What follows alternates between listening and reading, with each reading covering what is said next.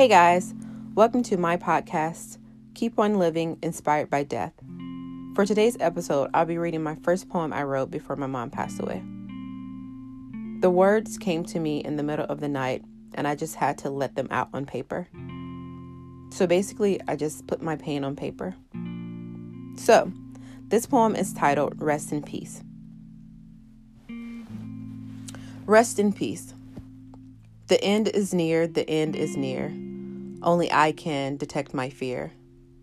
As simple as it is to pick up and call, soon it won't be like that. No, not at all. As the days go by, I want the suffering to end. Not mine, but hers. And so it began. The painkillers take the pain away, but only temporarily would they stay. See, her burden is not a burden to me. If only she could see I'm pleased to be just sitting at her feet, looking up, wondering, thinking to myself, Mom, why you gotta leave me?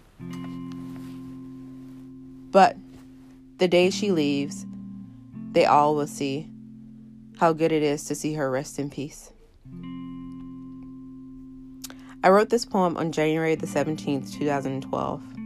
My mom passed away on February the 1st, 2012. It's like I had it in my heart to like let these words out. Some type of way, you know? I couldn't let the pain just stay within. I had to find like a way to cope with what I knew was was coming. So I began to write poetry. And I self published my book of poetry on February the 1st, 2021.